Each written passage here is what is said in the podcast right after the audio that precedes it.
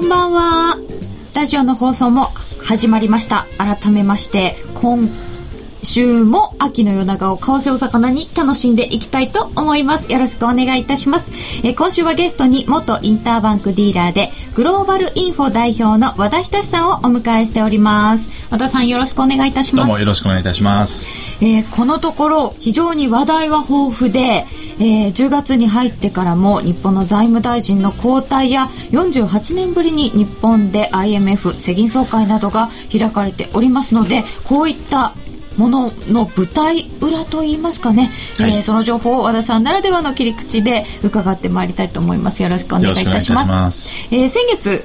お送りいたしましたスペシャルセミナー番組 FX40 誌秋の陣でも非常にあの和田さんに反響が多かったということなので。ありがとうございます。年下キャラでしたよね。なんか西原さんにいじられてましたけど。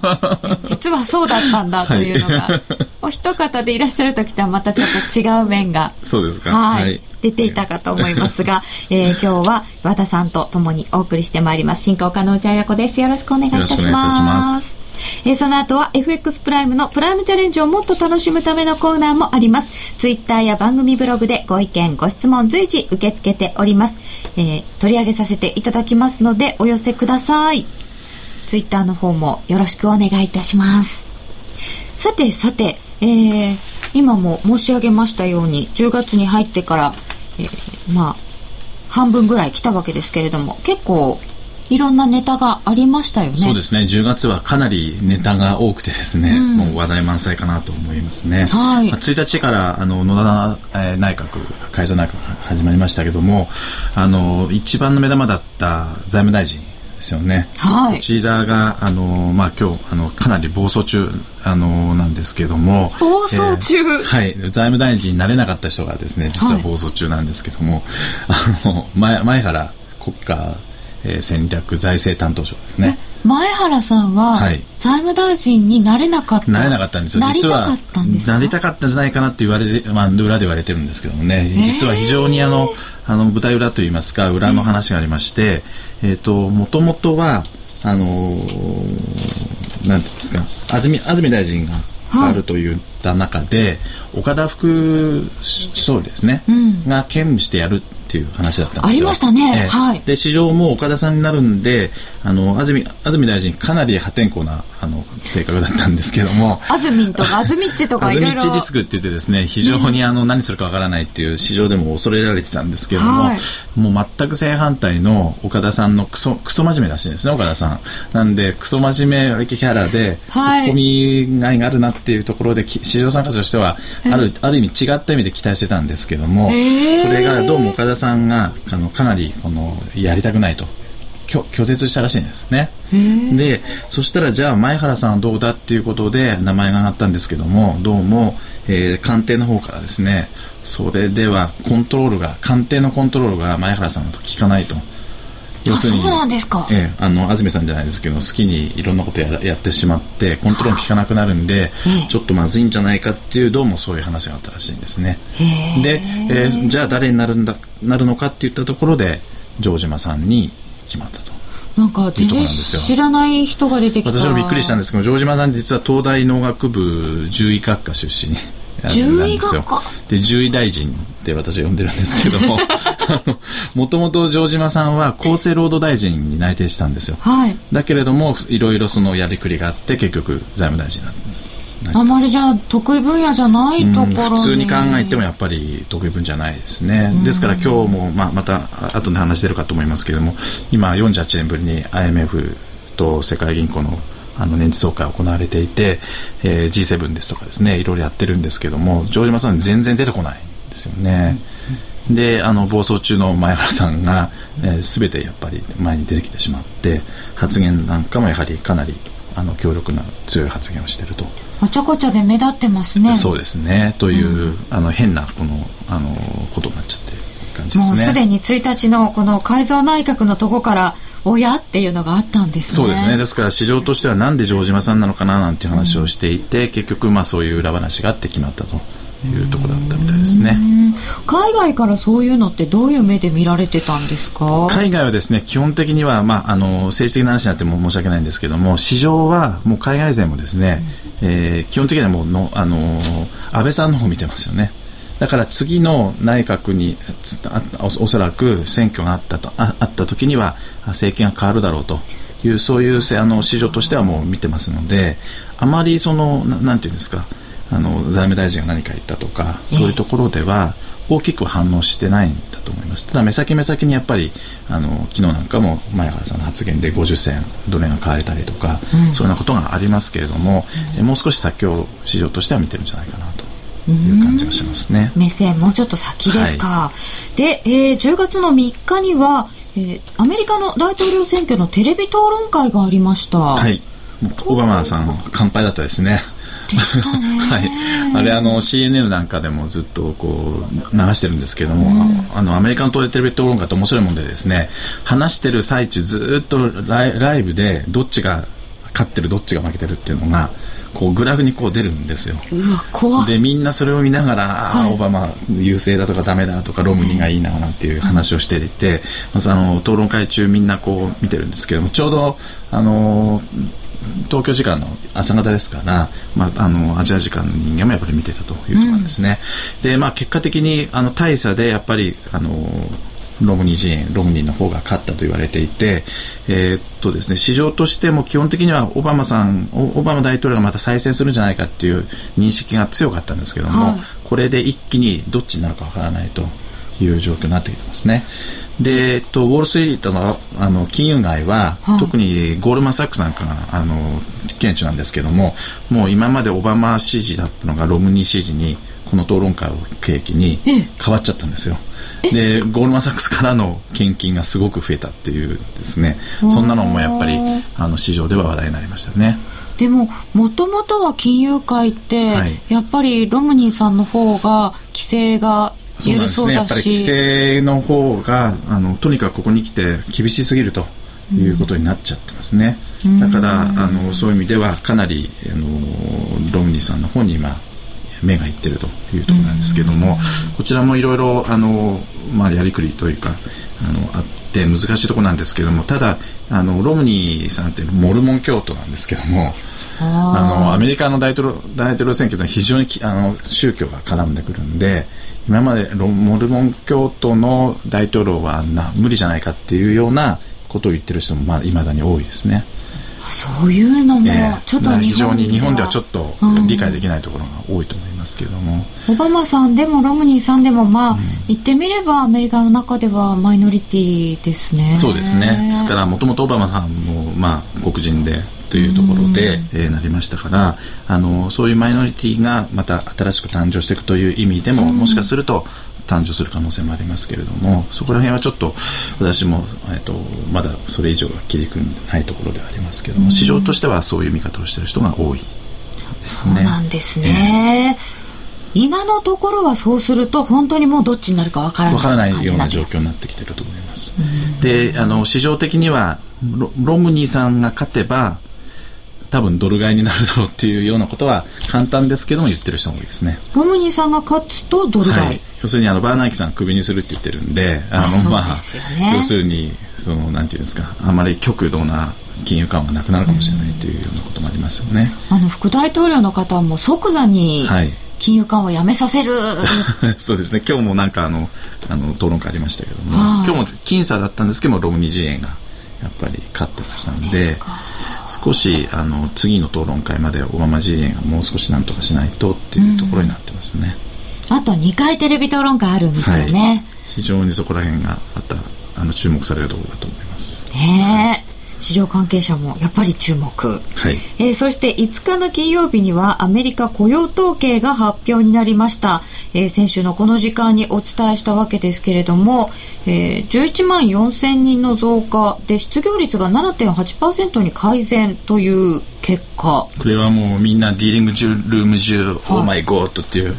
あの言葉が広がったみたいですね。うわそうだったんですか、えー、もう信じられないこの 7.8%11.4 万人っていうのはあの大した数じゃないんですけども、まあ、予想通り、ね、ほぼ予想通りだったんですね、うん、ですけども7.8%というのが、うん、もうとにかく信じられない数字と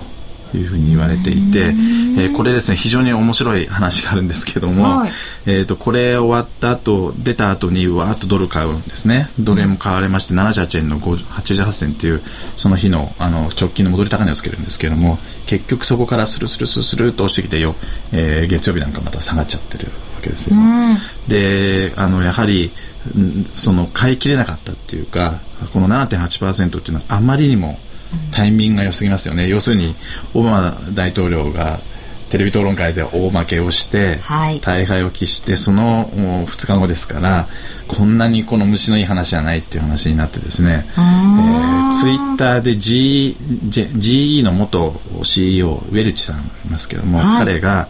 あの討論はできないけれども数字を変えることはできるっていうようなですね皮肉を言ったんですね。そしたらマーケットであもうこれは操作してる操作してるっていう話になって CNBC っていうあのあの番組ありますけど、はい、CNBC なんかであの失業率が出たと1時間もかけてですねこの話をしてるわけですよ。1時間もですか、はい、おかしいおかしい。不自然だ不自然なんででアメリカの労働省にまであのインタビューをしてあのこれ改善したんじゃないかって話が出てるんだけどっていうですねことまでインタビューしてるんですよね。そんなはっきり聞くんですか、はい、でアメリカ労働省は、まあ、そんなそんな話をすること自身馬鹿げてるっていうコメントを残しましたけども、まあ、当然ですけどねそれがっていうのは。それほどあのいい数字だったんですね。そんなに信じられないほどの数字が出て、はい、またあの前の月の分がずいぶん大きく情報修正されてものすごい情報修正されます。ですけども情報修正されたのは実は政府部門なんですよ、うんで民間部門は実は前の月はあの実は下方修正されてるんですよ。だから民間の方はどどんどんどんどん下がってるんですけども政府部門だけがやっぱりかなり増えてるっていうところで、まあ、選挙絡みかもしれないって話もあるんですけどもそこら辺いろいろですね、まあ、アメリカの雇用統計というのは本当によく分からなくてですねあの頭を悩ませてるところではありますけど。もで瞬間的にドル買ったんだけれども、はい、ちゃんと見るとこの5日のところに戻り高値つけちゃった感が。そうなんですよね。それでそこから、えーと、77円まで1回昨日ですねアジア時間で突っ込み売りにしちゃったというところですね。そんな改ざんしたというような話まで出てきて、はい、なかなかこれを材料には買いにくいということでしょう、うん、なかなかこう素直にですねマーケットも信じてドル買いにならなかったと、うん、特にドル円ですけどね、はい、というところになってます。えー、そして8日の月曜日には ESM が発足しまして初会合でした。はいこれはあの順調にちゃんと発足したって ESM 自身は発足してはいるんですけどもじゃあ ESM からあのまあ、あのなんていうんですか結局このこの次の日の、はい、メルケルがですねギリシャに訪問したのともか、うん、あの絡んでくるんですけれどもギリシャの救済パッケージですとかあとスペインですよね。こちらの救済に関して全く決まってないというか進んでないんですよね。そうですね、えー、非常にここも、まあ、ギリシャなんでも仕方がないとみんな半ば諦めてるんですけれどもギリシャも実はあのユーロ圏の財務省あの、えー、会合だとか、はい、EU の財務省理事会だとか、うん、えー、そこで今週中に何何あの何らかの結果が出るはずというふうに言われてたんですけども、うん、結局ギリシャの救済パッケージに関してえー、何にも進展がなくてですね、18、19の EU サミットまで多分決まらないんじゃないかと言われてますね。18、19はって何か決まるんですか、うん、EU サミットで要するに10月、11月分のその次の融資が決めなきゃいけないのでその融資をもらわないとギリシャとしてもまた潰れちゃいますから利払いができなくなっちゃうんで。そうですよね。常に綱渡りなんですよ。なんか、えーギリシャは一旦落ち着いたかと思うと全然落ち着いてない。今日も持ってきましたけどこれ見てください、はい、これギリシャメルケルが FT の一面ですが、はい、えー、ちょっとカメラによ寄っていただいていいですか？あのあの向こう側です。あこれですか？はい、はい、こんなんです。はい、要するに、はい、あのこれあのメルケルがギリシャに行った時なんですけども、うん、2万人以上のデモ隊がですねあの挨拶迎えたって書いてますねでこれ実はメルケルに投石したりとか、はい、石投げたりとか火炎瓶投げてるんですよ。要するに助けに救済の話に言ってるのにそういうことをされてもうあのもしメルケルが怪我でもしたらマーケット大荒れになるなと思ってちょちょっとこう期待してたんですけども。そのうちずっと怒られちゃうんですけども、全くまあとりあえずガードがすごくきつきあの強くできたんで怪我はしなかったみたいですけどね。でもとにかくそういう大揉めに揉めてるということですね。で今 ESM あの ECB もやはりあの揉めていて要するに ECB が持っているそのギリシャの債券というのはもともとあのヘアカットもしないで無傷なんですけども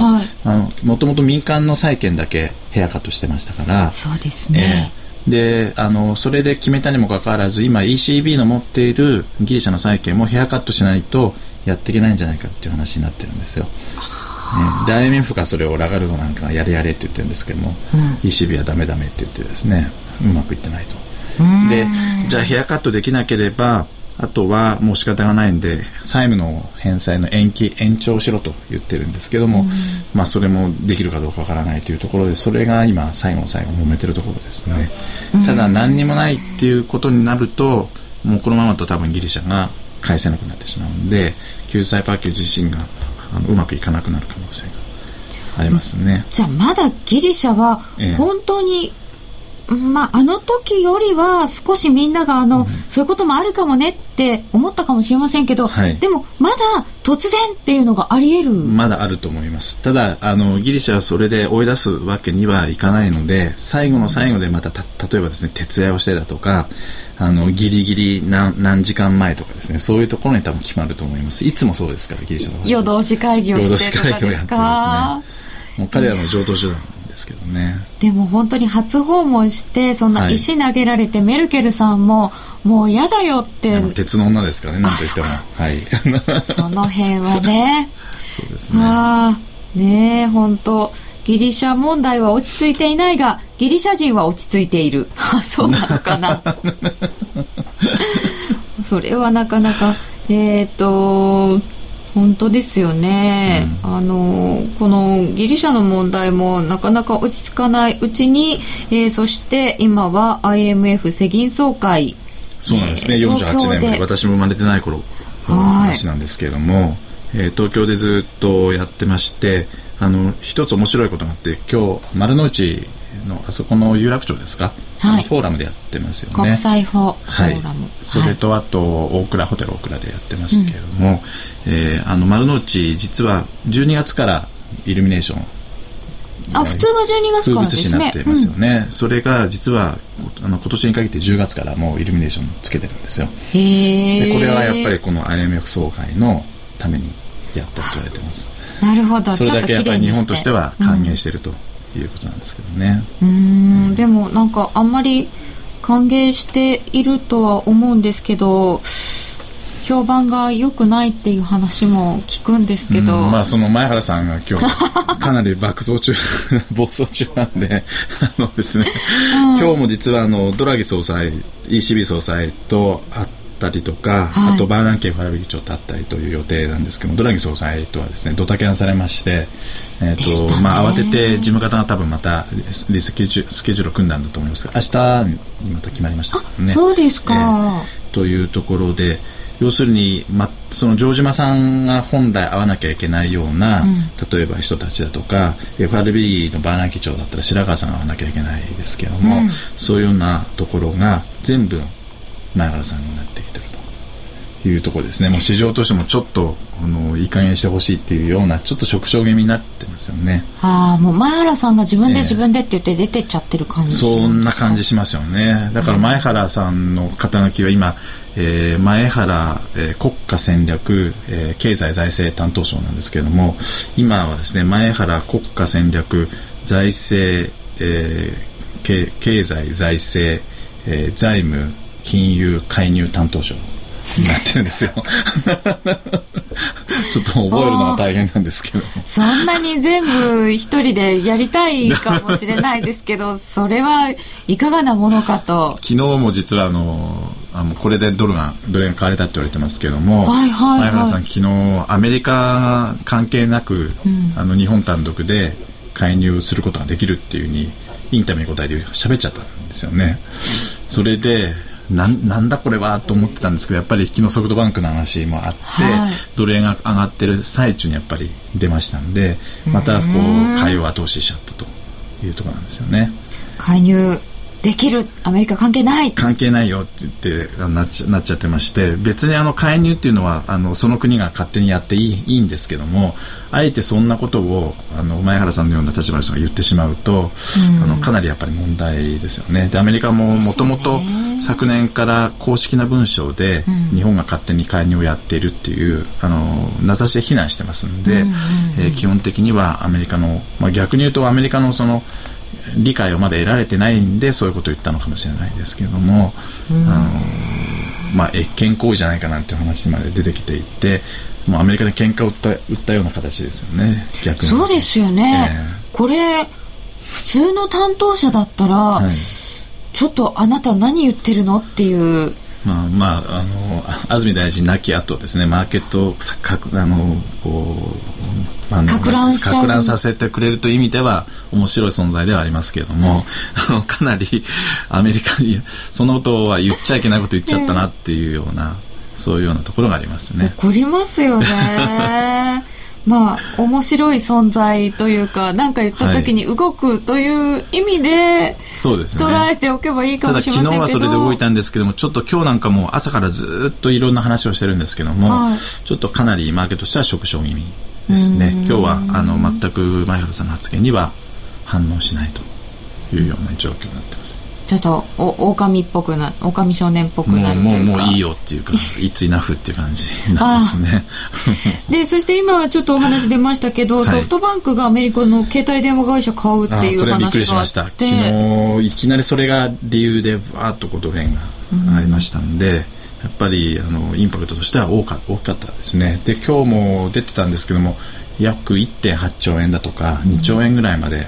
その買収資金かかるって言われてますけど。いうことなんですけども、うん、まあ、昔あのボーダフォンだとかああいうところの買収の時にあの為替で発生したんで市場としてはその話が出た途端にこの1兆とか2兆っていうこの額の大きさでですね、はい、えー、これはドル買い出るんじゃないかということで昨日50銭やっぱり上がりましたよね。50銭って結構、ね、ドル円で50銭って最近のドル円で50銭って大きいです、で、えーと上がったんですけどもよくよく考えてみると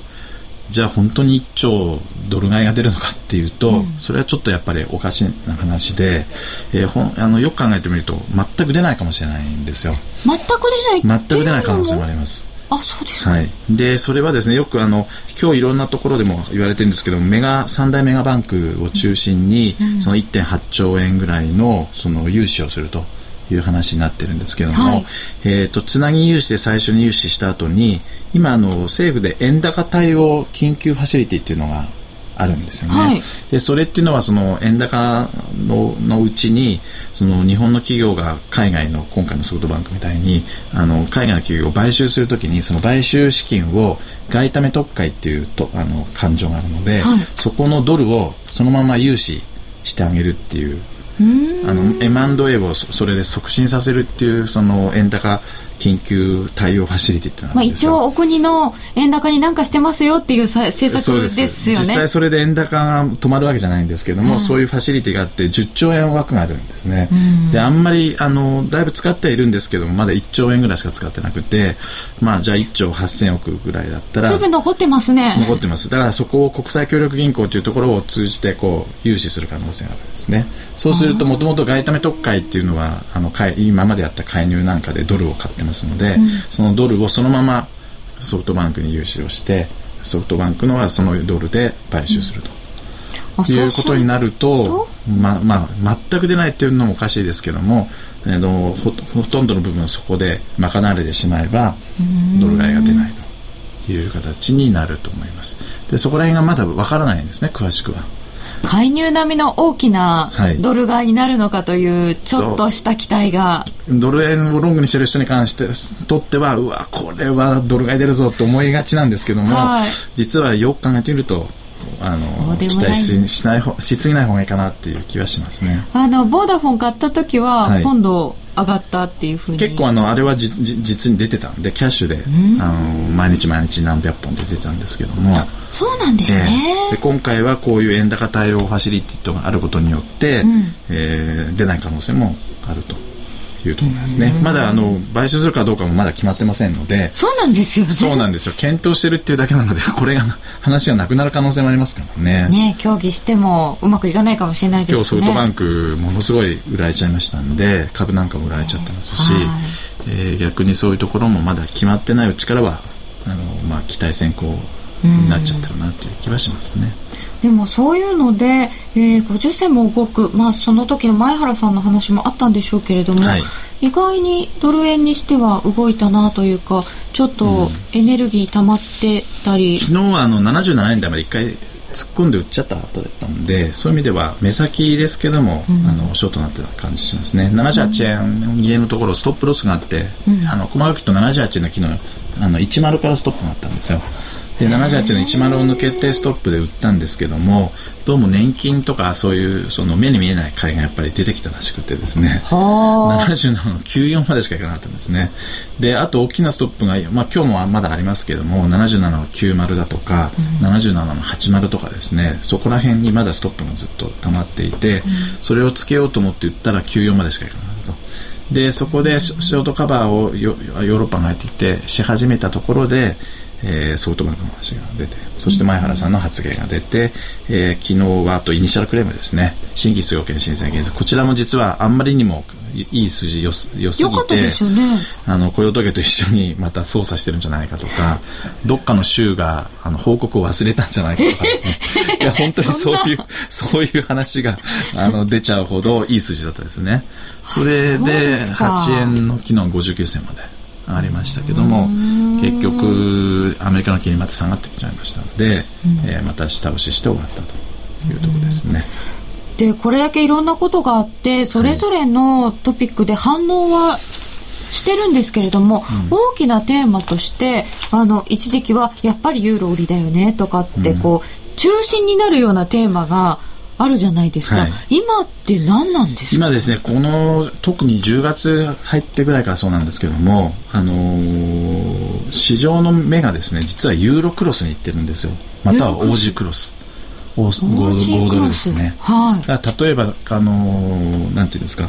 えー、細かあの具体的な通貨ペアでいうとユーロオージーとかですね、はい、あとユーロポンド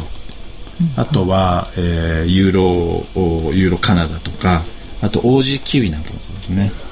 そういうような要するにあのユーロクロスだとかオージークロス中心にどうしてもやっぱりマーケットが動いていて特にユーロオージーなんかはものすごいあの上げ今まで上げてきましたんで、はい、先月ぐらいまでずっと上げてましたけども今月に入って今下押しして、えー、少しコレクションというかあの調整売りが出てるんですね。ものすごいあの大きなトレンドというか大きなあのポジションになりましたので、うん、シェイチバンド等々もやっぱりそういうところをやっぱり言ってるというところですよね、うん、これ、まあ、買い戻しっていうふうに考えた方がいいんですか、えー、ユーロユーロオージーを買ってたのがユーロオージーをこう調整で売ってるって感じですね。だけども目先のポジションがユーロオージーのポジションが出来上がってるんですごく動いちゃってるということです。で例えば、あのー、昨日なんかも、はい、要するにあの OG, OG, OG が上がってるんだけれどもユーロは下がってると、うん、今までは例えばあの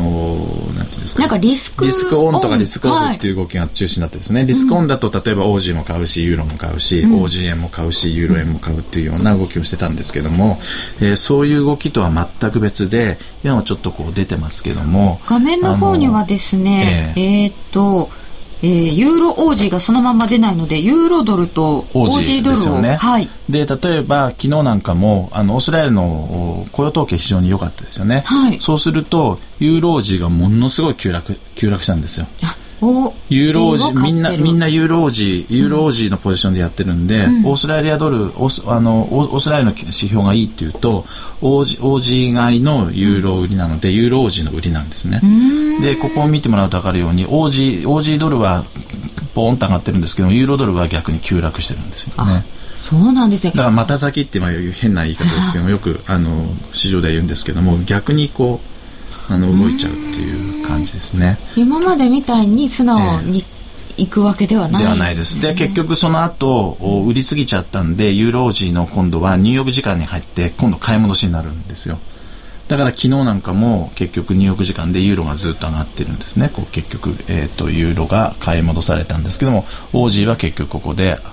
ちょっと下がって終わっちゃったというような全く逆の動きがありますね。だからあのどうしても日本人だと,、えーと、ユーロドルだとかオージードルだとか、うん、ユーロ円オージー円またドル円とかですね。そういうようなことでしかどうしても見れないんですけども、うん、あの今市場が何にフォーカスしてるとか市場のポジションが何に偏ってるかっていうのを、うん、やっぱり分かっていると分かっていないでは全然違いますよね。ね。だからヘッジファンドも中心に今何をみんなやってるかというとユーロージやったりユーロポンドやったり今日もユーナとユーロポンドの会談が出ましたけどもそういうそのあのちょっと今までとは違うそのマーケットのフォーカスになってるなんかその時の流行りものと言ったらなんですけど、そうなんです。流行りがもうコロコロコロコロ変わるんですよね。これやっぱりそんなに寿命は長くないんですか？あの特に最近はマーケットが早いですのでえー、っと先週これやってたのにもう今週はみんなみんな見てないとかですね見てない。見てない。だからもう本当にあのカーセンカーセン D だって結構見放した方が多いんですね。なんかあの新しいものが出るとすぐ、はい、iPhone が出るとすぐ買ったりとかあ。の新しいものが出るとすぐ買変えてほしくなったりとかですね。ディーラーの人よくするんですけどもあの大体もう職業用ですね。だから今ユーロージわーそうなんですそうなんです。であっちあっちが良くなるとすぐあっち行ってこっちが良くなるとこっちに行ってっていう。だからこう移り毛が早いっていうんですか。あのそういうもうあの常にそのあなんていうんですか情報に対して、うん、世界のこの目目がですねあっち行ったりこっち行ったりしてるところについていかないと、うん、やっぱり取れてない取れていかないでしょうね。ユーロ王子暴走気味に見えます。ユーロ王子綺麗なトレンドだよな。結構トレンドとしてチャート見ていただくとあの合成するとですね非常に綺麗な、はい、あのチャートになるので面白いですけどね分かりやすいって言いますかうん。だと思います。そうするとじゃあでもここがユーロ王子が中心なんだと思って、ここを見ててもまたいつ変わるか分かんないんですよね。もうユーロ時なんて何それっていうような あの1か月後はそうなってるかもしれないですよ。そこら王子っていうと今までだとちょっと中国絡みみたいなイメージあったんですけど、はい、そうなんですよね。でも中国もこの前のあの上京したでもありましたけども、はい、あれからちょっと中国絡みっていうと市場としても敬遠しちゃってますよね。ああんまり見たくないとか触りたくないまあとりあえずまあほっとこうとあの横に置いとこうっていうような感じに今なってますから、あのまあ、あの国慶節で1週間丸々1週間中国が休みだったということもありますけれども、でその後も今週に入ってあんまりあの上海株も動いてないですよね、ですから例えば上海株がうわっと暴落したり暴騰したりっていうようなことになると、また若干動くかもしれないですけども、そちらよりもやっぱり市場の目は中国というよりもやっぱり欧州ユーロ王子とか。そっちの方ですよね。ユーロポンドとか。ユーロポンドとか。でドル円が全く78円で行ったり来たりしてるんで、はい、ドル円はまあよよっぽどこうマニアックな人がじゃないとやらないぐらいのあの通貨になっちゃってますよね。マニアックなんですね。はい今メメインはユーロポンドとかユーロ王子になっちゃっていて。でユーロ王子なんかもあのできなくユーロ王子っていう通貨ペアがなかったとしてもあのユーロドルと王子ドルであの別に合成して合成して、どっちかを買ってどっちかを売ればいいですし、対円でもできますよね。あそうですね、えー、はい、ユーロジーをロングにしたければユーロ円を買って OG 円を売れば別にユーロジーのロングになりますから、うん、あのどちらでもできると思います。そこら辺はあのご自分で皆さんが工夫してやればですね。ユーロ円 OG 円だったら割と慣れてる、見慣れてるという方できますね。はい、ただ単円にするとなんかなんていうかもったいないなっていう気がするんでどちらかというとストレートでやった方があの出来上がりのレートとしては良くなるんじゃないかなと思いますけどね。そうなんですね、えー、で今ってあの10月の半ばなのであのファンド税がそろそろ、はい、あの11月末の決算に向けて動くんじゃないかとか思うんですだからヘッジファンドなんかユーロ王子ずっと買ってましたから、うん、逆にこうあの利食いの売りが出やすい状況じゃないかなと思いますけどね。はいそういう季節的なものもあるかもしれませんが、うん、それを今やっててじゃあ次はどうするんだってやっぱりヨーロッパ見るんでしょうね。うん、そうですねあのやっぱり1819の EU サミットまではそちらを見ていくしかないかなという感じがしてます。うん、はいちょっとギリシャも気になるしスペインもまだまだ気になるし要請しないと救済できないですからね手挙げないですよね、はい、スペインもこの前あ昨日ですか？S&P が格下げしたにもかかわらず、うん、スペイン国債あんまりあの暴落してるわけじゃないんですよね。ね。だからスペインの10年債がまた7%とかなってくると、うん、慌てて救済お願いしますって言うと思うんですけども。マーケットに押されないと。ですね。それまではちょっと飲んだり、あの、組んだりやってる感じがしますけどね。うん。ええー、その辺のところ、ヨーロッパについてはまた後ほど詳しく伺ってまいりたいと思います。それではここでお知らせです。生まれ変わった FX プライムのバイナリーオプション、選べる廃炉をお試しいただけましたか？新しい選べる廃炉の特徴は3つ。その1、最短5分後の円安、円高を予想するだけ。その2、100円から取引可能でリスクは投資金額に限定。その3、最大ペイアウト倍率は1.8倍。取引チャンスは1日に229回。ただいま最大5000円分のキャッシュバックキャンペーンを実施中。新しい選べる配慮であなたの投資ライフをもっと楽しく。FX プライム株式会社は関東財務局長金賞第259号の金融商品取引業者です。選べる配慮は元本あるいは利益を保証した金融商品ではありません。為替変動、金利変動等のリスクにより投資、投資金額と同等の損失が生じる恐れがあります。投資及び売買に関するすべての決定は、契約締結前交付書面をよくご理解いただいた上で、利用者ご自身の判断でしていただきますようお願いいたします。気になるレースが今すぐ聞ける。ラジオ日経のレース実況をナビダイヤルでお届けします。開催日のレースはライブで、3ヶ月前までのレースは録音でいつでも聞けます。電話番号は0570-008460 0570-008460 0570を走ろうと覚えてください。情報量無料かかるのは通話料のみ。ガイダンスに従ってご利用ください。金井さやかの90日で仕上げる TOEIC テストステップバイステップコーチングの CD が完成しました。500分にも及ぶ音声ファイルとボリュームたっぷりの PDF ファイルが1枚に収納。しっかり確実にテストに向けた指導を受けることができます。価格も5250円とお買い得。お申し込みは、ラジオ日経通販サイトのサウンロード、または東京03-3583-8300、ラジオ日経事業部まで、送料無料、お届け、返品についてはご注文の際にお尋ねください。夜トレプライムチャレンジ虎の巻。このコーナーは FX プライムの提供でお送りいたします。ここからは FX プライムの新感覚キャッシュバックキャンペーン、プライムチャレンジをもっと楽しむためのコーナーです。FX プライムの高野康則さんです。よろしくお願いいたします。10月からの新選べるハイローのプロモーションを担当するプライムバイナリーユニットハーフハーフの高山えみりちゃんも引き続きよろしくお願いいたします。よろしくお願いします。長くないですか長くなりましたね、紹介の分が。エミリちゃんにも頑張っていただいております。この、はい、プライムチャレンジの今回はハーフハーフだけではなくて、えー、FX プライムが指定しているプライムチャレンジの方も、えー、ご紹介いただきます。毎週 FX プライムが指定する取扱商品通貨ペアを1回でもお取引いただくと、キャッシュバックのチャンスが発生する抽選ゲームに参加できるものです。ちなみに来週のプライムチャレンジの対象商品選べる外貨、通貨ペアは全通貨です。来週の注目通貨ペアも伺いますが、その前に今週どんな感じだったんでしょうか？そうですね。今週はまあ先週のまあこの時間、あのー、雇用統計が発表になって、はい、まあちょっと疑惑の雇用統計ではあるんですけれども、まあただ一応いい数字だったんですよね。結構で中身見てもですねあのー、非常に家計調査の方はいい結果なんですよ、まあ、あれが本当なら。でいや。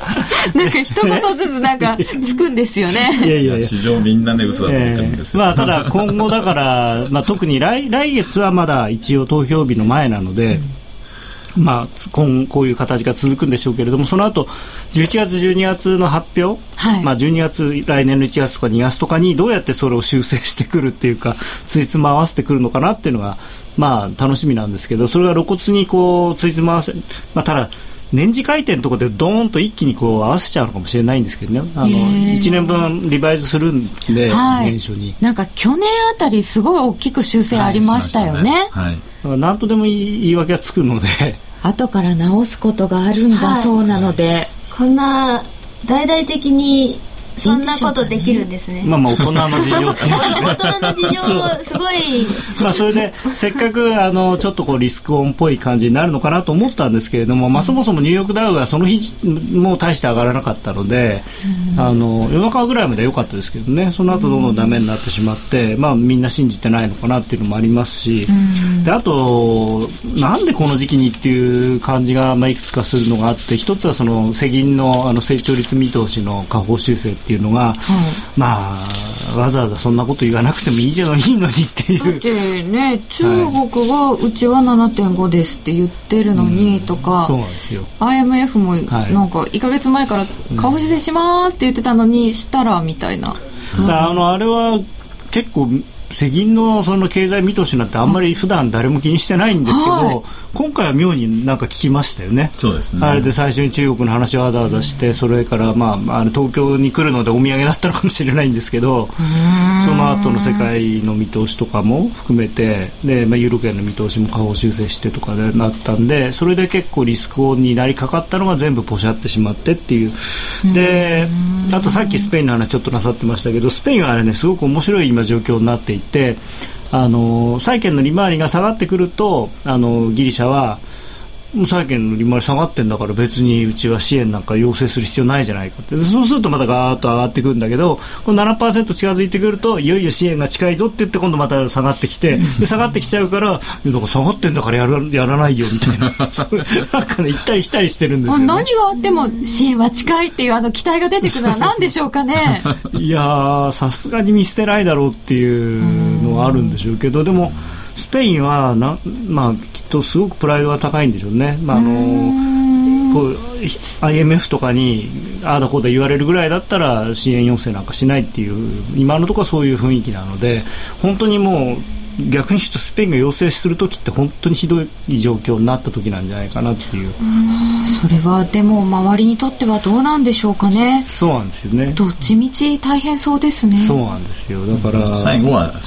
すると思いますけど、ね、するんですけどでも最終的にから嫌した時はかなり僕はまずい状況になってるんじゃないのかなと本当にもう下手するとできないぐらいになってから 要請するんじゃないかなと。えーと最近取りづらいです。上がらなかったし下がらなかった、うん、最近株と通貨とコモディティの連動性が薄いんで難しいです。高野さんショート税がボロボロになってきたんですがそろそろ目線変えた方がいいんでしょうか？あのいや基本的にユーロは僕はショートから入るべきだと思ってますし、まあ、黒線にしてもショートから、まあ、オージーはちょっと様子が違いますけれども、うん、ただ、あのーなんですそういう中長期の見通しとそれから短期のポジションの取り方っていうのは分けて考えなきゃいけないと思うんですよね。うん、であの中長期でしたと思ってれば僕はショートからしか入らない方がいいとは思うんですけどそれでもその短期のレジスタンスラインを抜けてきたりした場合には1回そこでやめるっていうポジションはやめる。ただ下にいつ下がるんだろうかっていう目でずっと見ていて下がりだしたらまたポジション作るっていう、うん、その繰り返しで上がってる時に何もそれを我慢してる必要はないんですよね。そうですよね。そうなんですよ。なんか耐えちゃうんですよね。変に我慢しちゃうんですけど、我慢しちゃいけないんですよ。あの、ディーリングの鉄則は、あの、アゲンストのポジションを持たないっていうのが一番いいことなので、ちょっとでもあれおかしいなって言ったり、自分が思ってるのと違う動きをしたら一回やめればいいんです。別に辞めたって明日も相場ありますし明日はないですけどね。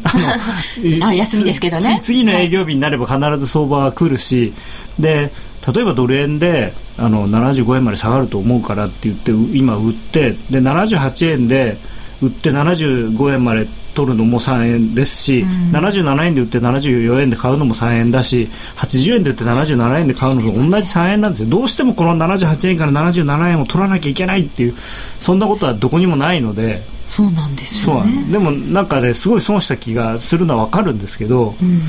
人生長いし相場もずっと長いんで。小さい時からの我慢強いことは良いことだって習ってるというかなんというか。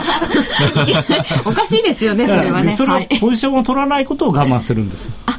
持ってるポジションを我慢するんじゃなくていいところで入るためにあもう下がるけどでもやりたいけどちょっと待とうっていうその我慢が大事。ポジション持ってないっていうのはポジションなんですね実は。そうそうそう。あそう考えればいい名言ですね。ロングロングショートってありますけどスクエアスクエアっていう持ってないのも実はポジショニングなんですよ。ロングショートスクエア。はい。休むも相場って言うじゃないですか。言いますね。そうですね。見方が全然変わりますからね。持ってないの話してみるとなんか見えてくる。やっぱあのバカな子ほど可愛い状態から脱することができますからね。あそれダメポジションのことですか？そうですあやっぱ自分の子供ですからポジションは。でその子がぐれてくると可愛くなっちゃうんです逆に。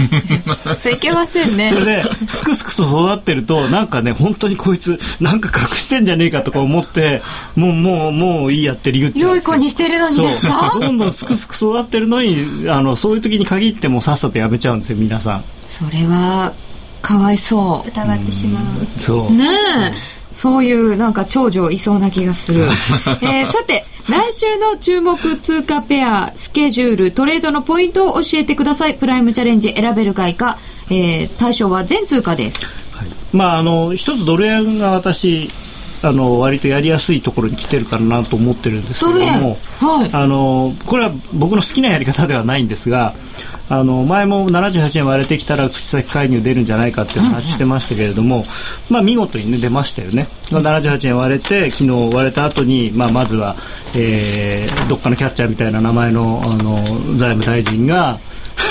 あ確かに、はい、そう城島っていうとどうしてもあの、ね、引退した城島さんしか 目に浮かばないんですそれは。そう。であの円高懸念をその G7 で話したけど異論は出なかった。それは異論は出ないんですよ。だって。出るわけないですよね、はい、あの急激であのなんていうんですか過度な変動には断固たる措置を取る。おどうぞ。ただ現段階どこどこが変動してないでしょっていうのが、うんうん、多分周りの人はそう思ってるけど今の話だとは思ってないんですよね。ないですね、はい、ただあの日本的にはいや今今が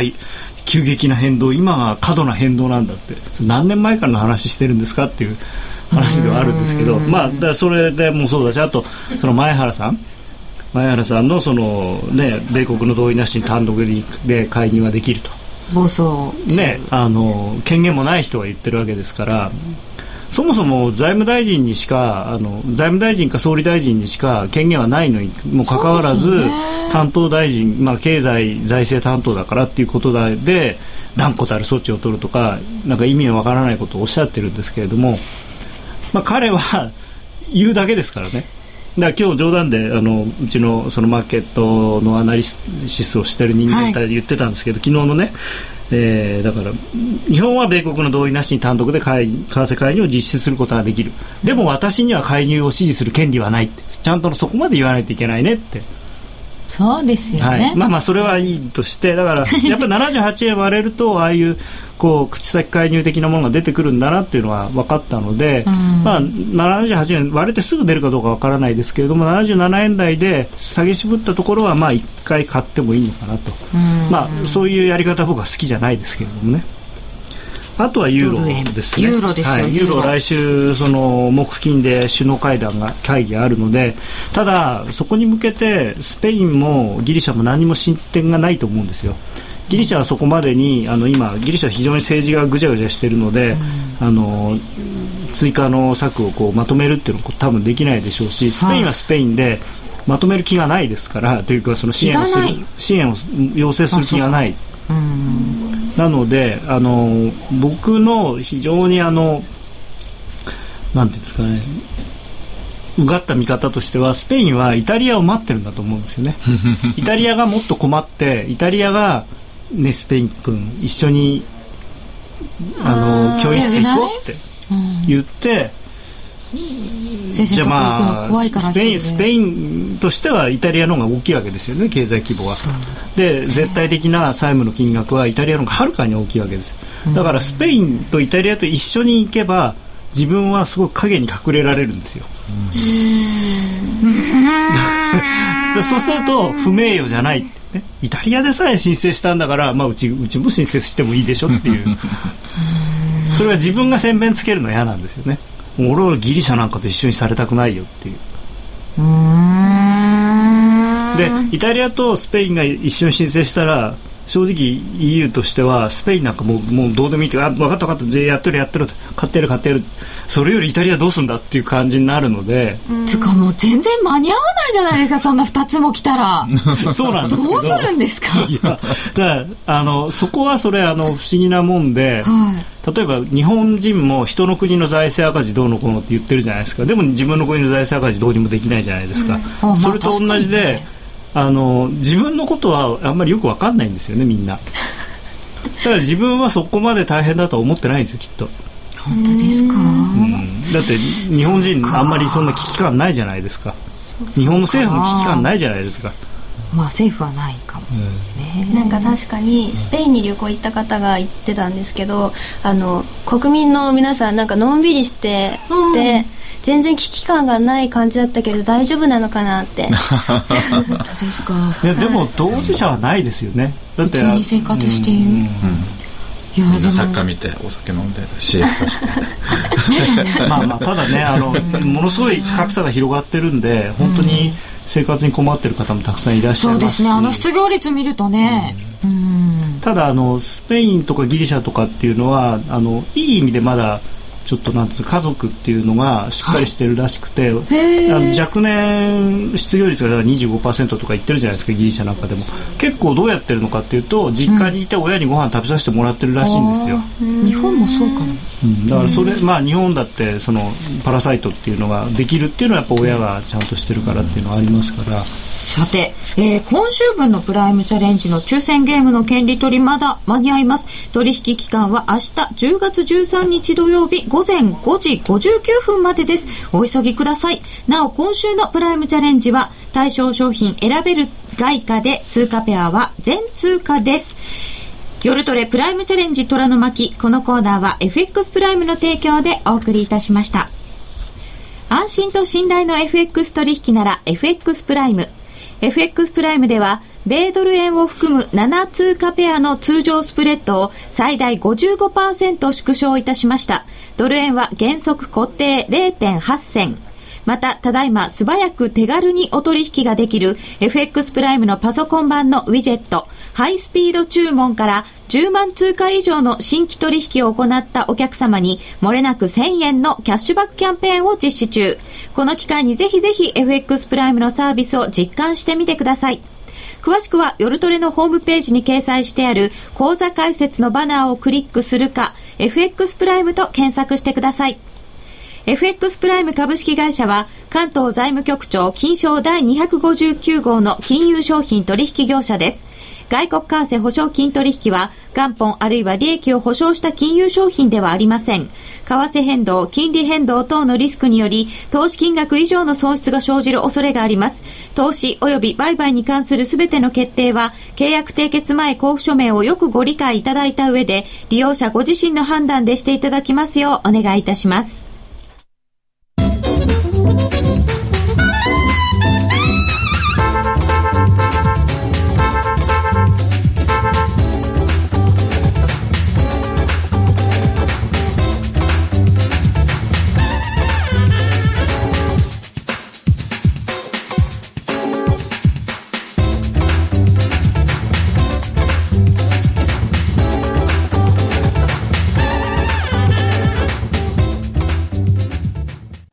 呼ばれるあのロングセラーラジオ、ソニーの EX5 が装いも新たに再登場。高級感あふれる大型ボディに大音量スピーカーを搭載。AM、FM も受信可能です。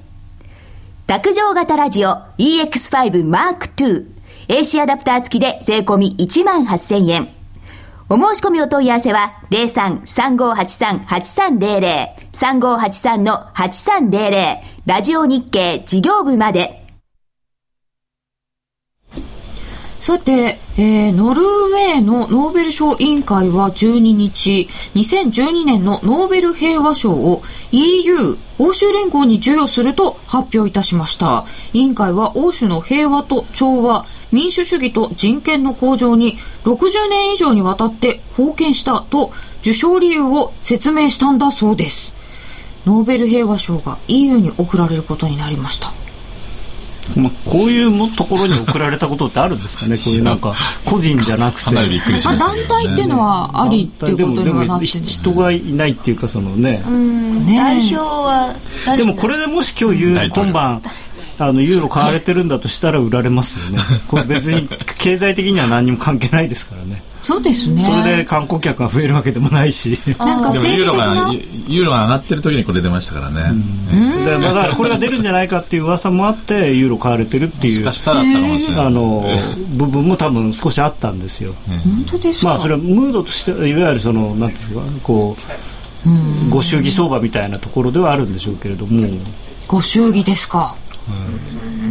えー、さてこの後の注目ポイントとして、えー、ヨーロッパも、えー、挙げていただいておりましたけれどもこの先どの辺を見ていきたいというのはありますか？和田さんご注目されているところ。やっぱり今のお話あったようにギリシャですね。私はギリシャはどうなのかっていうのが非常に気になっています。いまだにまだ出てる可能性もあるので、ユーロ圏の方。そうですね。ギリシャは最近それでなんかかなり開き直ってるというか、すごいですよね、なんか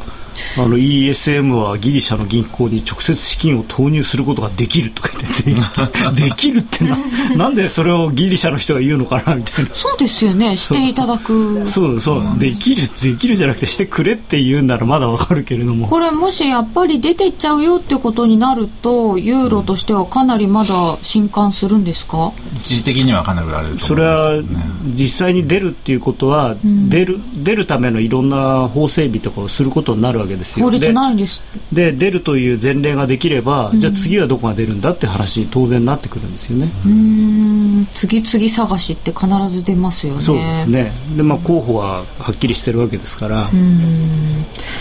とやっぱりまだユーロ売り目線ではありますね。戻ったらやっぱり売りたいと私も思いますけどね。例えば特に1.30とかあそこら辺は1.3っていうのはずっとなんか目処になってますよね。そうなんですよ。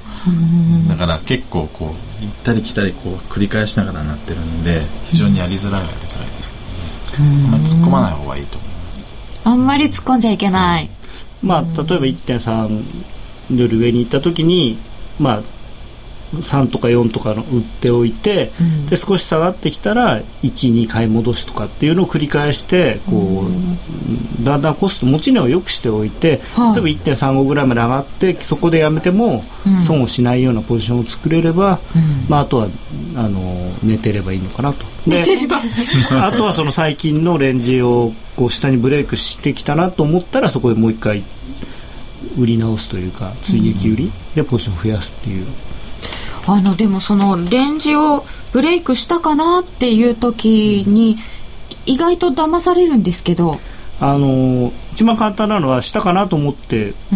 売ってみて、うん、それであ違ったなと思ったらやめればいい。そこで数十ポイントをケチると、うん、それが何百ポイントになっちゃうんで、うん、今ユーロって200日同平均線なんですよ。今200日が注目、はい、すごいここが注目されて昨日も、えーと、28の1.2823とか22にあったんですけどもその手前でピシッと止まったんですよね。あじゃあそこでまたどう動くかその辺に絡んできたら200日線、で10月1日も1回抜けて一旦ストップで打ったんですけども28の丸三号だったですね。10, 10月1日が。で突っ込んでそこでまた終値で戻ってきちゃったんでで一回騙されてると思うんですよ。あそこ注目しましょうそこですねえー、次回の10月19日は月1人気企画 FX ナイトホスピタルです。患者様募集中15日の月曜日いっぱいまで受け付けています。なるべく放送終了後の23時頃でも帰れる方よろしくお願いいたします。ふるってご応募ください、えー、本日は元インターバンクディーラーでグローバルインフォ代表の和田仁さんにお話を伺いました。和田さんどうもありがとうございました。そして高野さんとエミリちゃんでした。どうもありがとうございましたラジオの前の皆様とはこの辺でお別れです。この後ちょっとだけ延長戦がありますのでもしよろしければユーストリームでご覧ください。それではラジオの前の皆様とは一旦お別れです。